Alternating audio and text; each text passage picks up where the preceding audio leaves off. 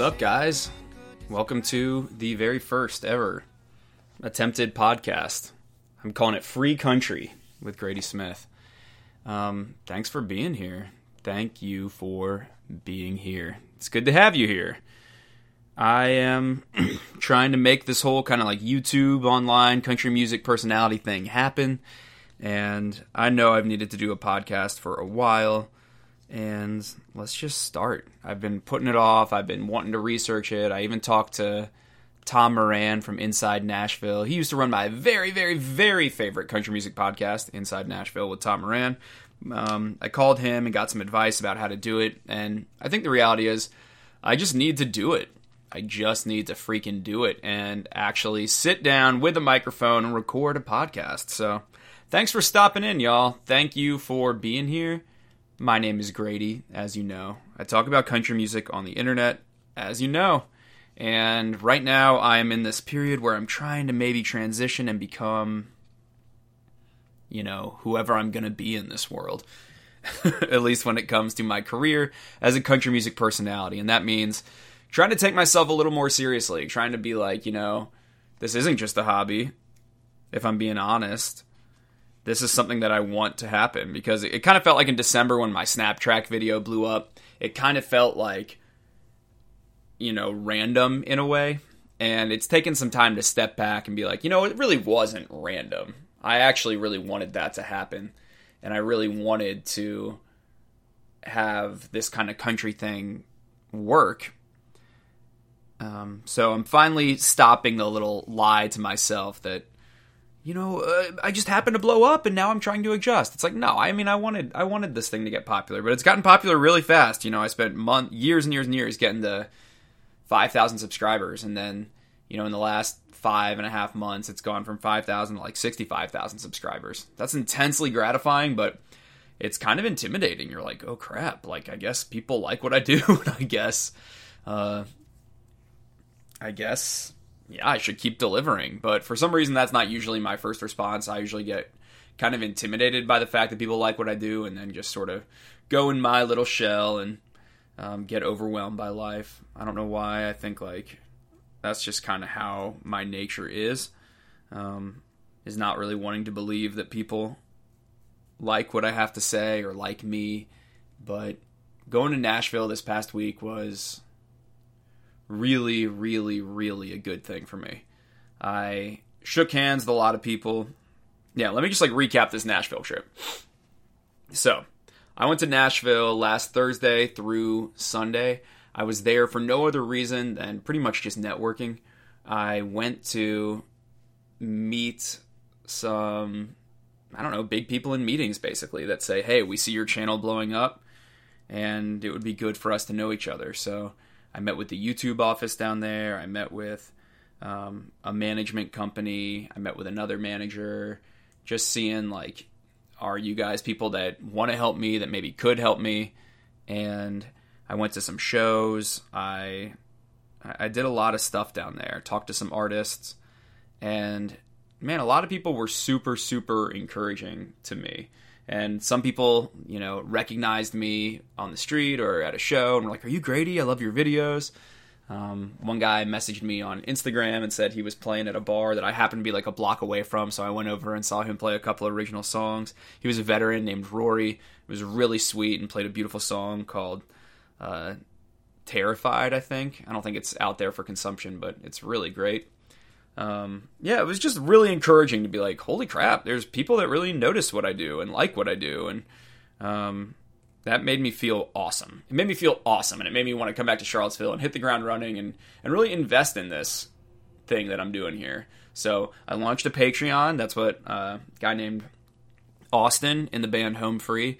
We got a coffee. He he encouraged me to do that and said, you know, not to not to undervalue yourself. And so I came back and launched that, and it was the timing was good because YouTube was freaking claiming all these labels, all these stupid labels are claiming my videos. They don't understand that it's a great promotion for them. But I, what else did I do in Nashville? I met up. Uh, I, would only talked to him on the phone, but I met Brian Kelly from Florida Georgia Line, who has got to be my most unlikely friend, but has just been a really, really kind person to me. Um, which has definitely stretched me a lot. I don't know what to do with the fact that someone that I've been somewhat mean to uh, in the past, although I've always liked Florida Georgia Line more than all the copycats of Florida Georgia Line. Brian reached out in December. We've established a friendship, and he's just kind of helping me navigate sort of the channel getting bigger and um, just a source of positivity and encouragement, honestly. He, he said something to me that was really helpful once that said, So long as I'm thoughtful, it's okay if I'm mean. And I try to be thoughtful. And anyway, we, we got to meet and I got to kind of see them in their element. And that was a cool experience to see Florida Georgia Line at a rehearsal and see them kind of the way that they work together. I don't know that I've ever seen two people more in touch with their desire than those guys. The way they just kind of move, the way they communicate, the way they just see a piece of merch and they're like, I want this, but on this breast pocket, and I want this breast pocket uh, moved up. I like this shirt in teal. And then the way they kind of are very openly communicating. I think it would look cool and get the crowd excited if I stood here. What do you think, man? And they, they just kind of have this way of being very open about what they think would look cool and they follow their intuition. And I, I just looked at that and thought, man, I got something to learn. So I got to I got to meet them. I got to uh, meet an awesome woman named Terry Brown that has been a major resource to me as well. Um, and she was very kind, and I, I yeah, I did a lot of stuff, guys. I met some of my followers. I met uh, met Jeremy Chua, who's a student out at Belmont. I met Nathan Kanich. I don't even know how to say his last name, but he's got some great writing on country music. I met with Emily Yahr from the Washington Post uh, who's a journalism friend of mine, and she was down there winning the freaking Chet Flippo Award for journalism. So I had a good uh, networky trip down in Nashville, and and honestly, like I feel like it was just a huge encouragement to me. I think I've probably laid that on pretty thick, but it felt good to be down in the in the heart of country music and and you know I told one of the people I was meeting with one of the management companies, I said, you know, I criticize country. I get that, but I do it because I love it. And some people think I'm a hater, but I'm not a hater. I'm a huge fan. And it was cool to be in the city that produces so much music that I am a a huge, huge fan of. There was one time where I was just sitting down at Robert's Western World, which is an awesome honky tonk. It's, it's kind of one of the less corporate honky tonks.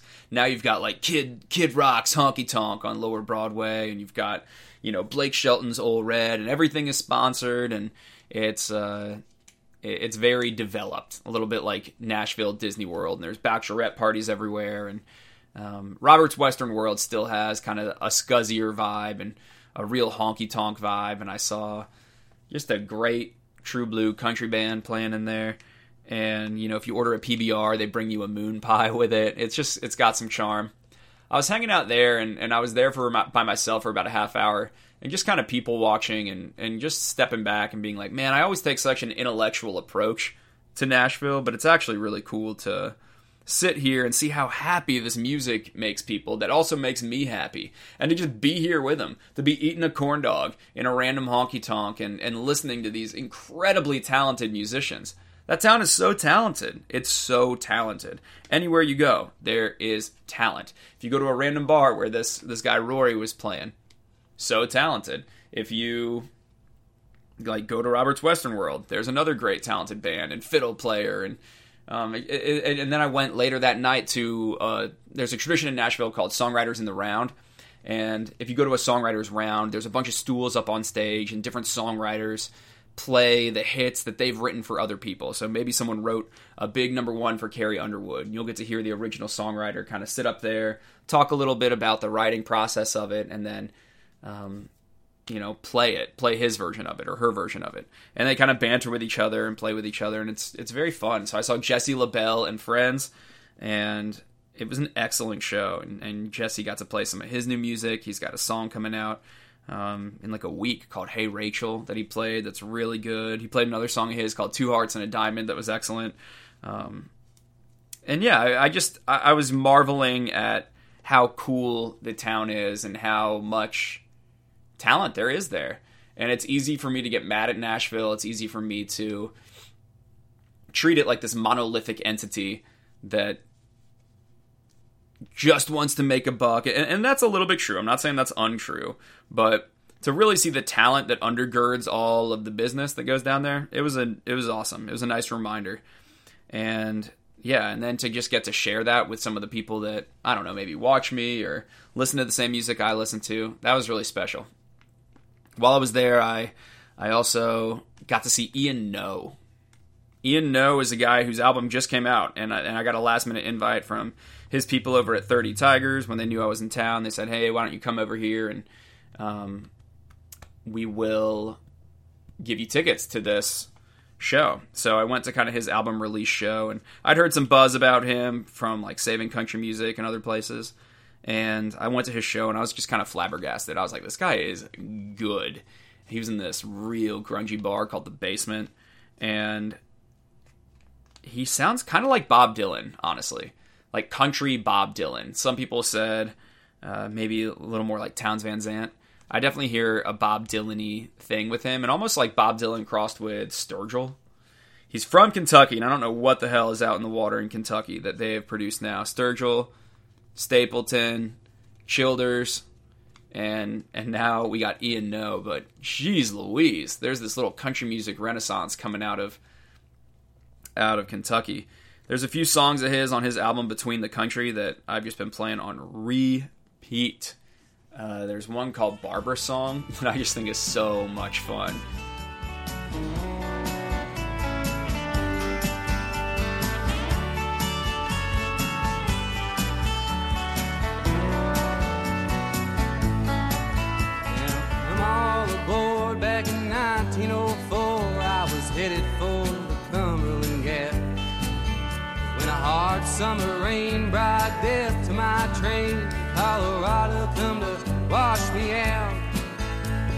Engineer said, Here and here better hang on and hold your cab. And before I could jump, those mighty rails and the whole damn bridge collapsed. Well, And there's another one called, um, I forget what it's called, but I'll play it right here. Let me just look it up on my phone really quick. Oh no, podcasting uh, struggles. I've never recorded a podcast, so let me see what this thing is called that I love. Uh, if today doesn't do me in, Drinking all that coke and gin, and I'll be a suit wearing man with gold in my hand. If today doesn't do me in.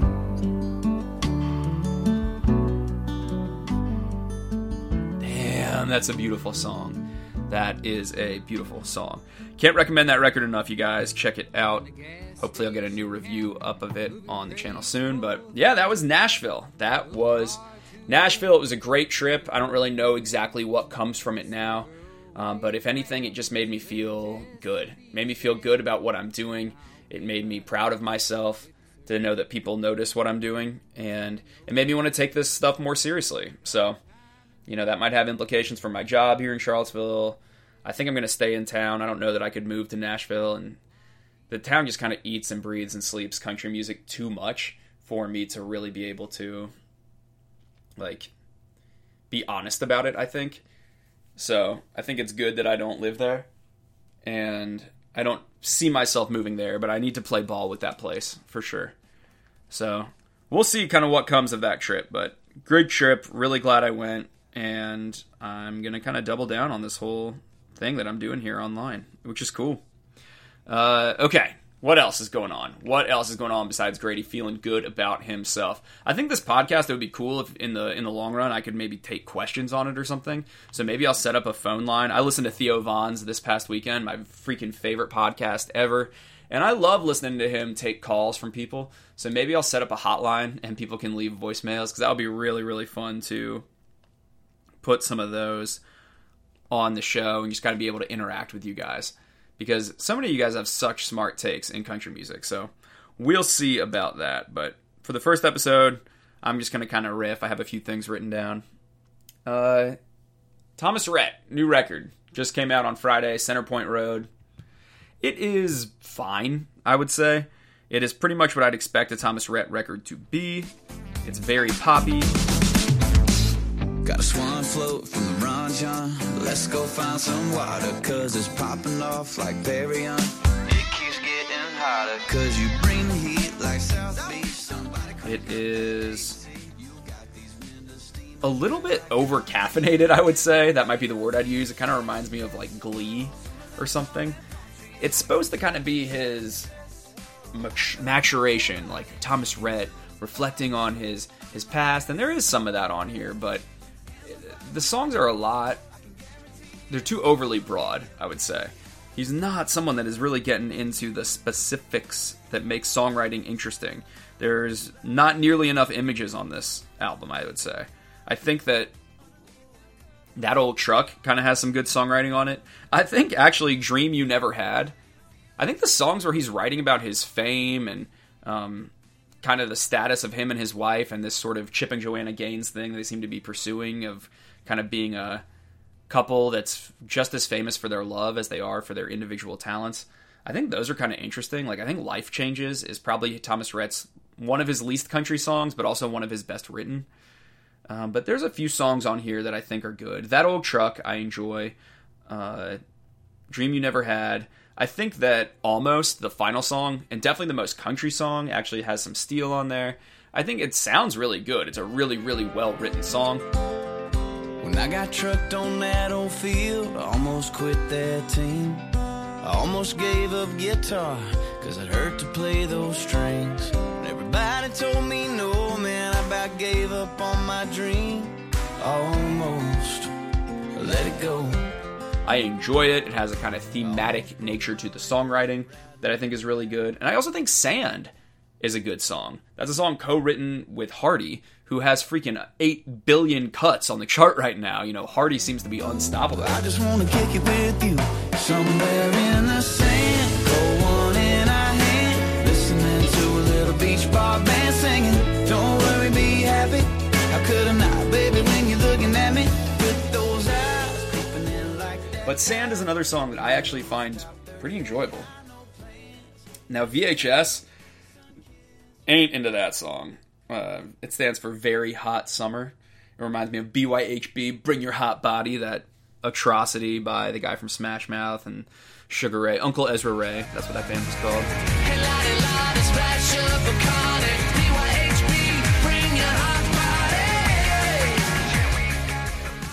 Do we remember Uncle Ezra Ray? Let's just take a moment of silence for Uncle Ezra Ray. Oof. That was someone from Better Than Ezra, someone from Sugar Ray, and Uncle Kracker. So, what a sad, sad country trio that was, but they're gone. Uh, the Thomas Rhett record, overall, it's just exactly what you'd expect. It's like a pop country record. He kind of leans pretty hard on the disco vibe sometimes, and I don't know. Thomas Rhett to me is just so nothing always. It's just kind of, it's not bad. It's just not great. And I think this song, this album has it, it just all feels very vanilla to me, pretty boring. Um, Notice seems like it's going to be the big hit from it. I think it's a good lyric. I think it's a good song. But look, he ain't for me, but I get that Thomas Rhett is filling some kind of like role of being sort of the, the pop star country guy of our moment. Girls like him and they like his wife and I don't know. He seems kind of harmless on the whole, but then there's some of these songs like don't Threaten Me with a Good Time with Little Big Town. That song just does not sound good. Center Point Road, it feels a lot like Legends by Kelsea Ballerini, and it actually features Kelsea Ballerini, but to me, it, just feels like it's trying too hard to be epic when really it's just reflecting on, like, high school was great. Doesn't feel as deep as the kind of anthemic nature of it is trying to make it. So, eh. Eh. That's what I have to say about the Thomas Rhett record. Another piece of news I wanted to talk about, uh, taking a turn here, is freaking Turnpike Troubadours. The Turnpike Troubadours announced that they are going on an indefinite hiatus. They didn't say the reasoning why, but you know anyone with eyes knows that it is because their lead singer Evan Felker has pretty visibly on stage been struggling with what some sort of substance abuse. Um, this has been a narrative for a long time with the band, but lately the number of cancellations have been ramping up. People have been complaining. They've been canceling shows left and right. And, you know, there's a whole debate that happens with people when, when a band starts canceling shows of do they deserve our sympathy or are they more of a product? And if you purchase a product like tickets and you make travel plans and get babysitters and then a band cancels last minute, you know, do they deserve that kind of sympathy? And the the Turnpike Troubadours have had a lot of people frustrated with them in the last few months, and uh, they've been putting out these statements that read kind of increasingly almost letting you in on some of the internal frustration that they're experiencing as a band. But they have now announced an indefinite hiatus, and it seems to be in order to let Evan Felker go, I would presume, to rehab. I'll read the statement. To our fans, we want to apologize again for the abrupt cancellations of our shows this past weekend. We can assure you that the situation was not in our control. We want nothing more than the opportunity for the opportunity to heal and to not put all of you through this ever again. To have a chance for any of this, we need to cancel all our remaining tour dates. Turnpike Troubadours will go on an indefinite hiatus until a time that we feel everyone is of strong mind, body, and spirit and can deliver what our fans deserve. Refunds are, for all scheduled shows can be made at the point of purchase.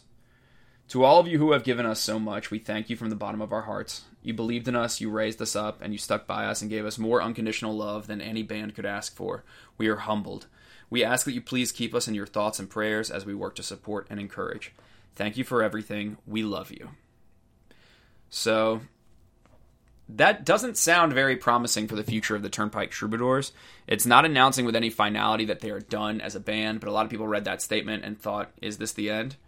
You know, there's certain language in that that makes it feel pretty final, where it says, you know, you believed in us, you've given us so much.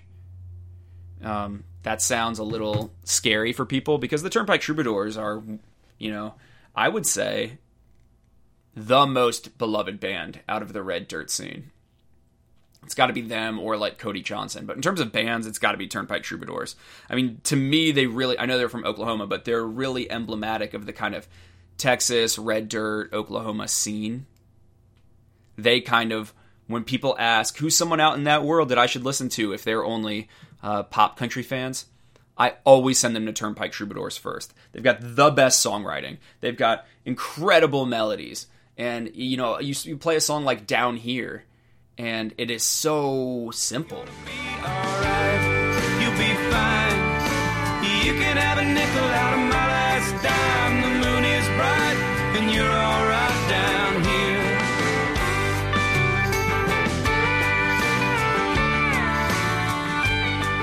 It's basically just like, dude, life's hard, but you're gonna be alright. That's kind of the simple message of the song, but they make it so rich and beautiful, and their dynamics are great. And Evan Felker just has such a plain spoken way of delivering things that make the lyrics really come to life. And it'll be such a bummer um, if they're done. Now, at the same time, I think that this is absolutely the right decision. You know, he's ill and he needs to get well. And so I'm happy that they are giving him the space to do that. And I think anyone with common sense understands that his health and well being needs to take the priority over our desire to see a concert.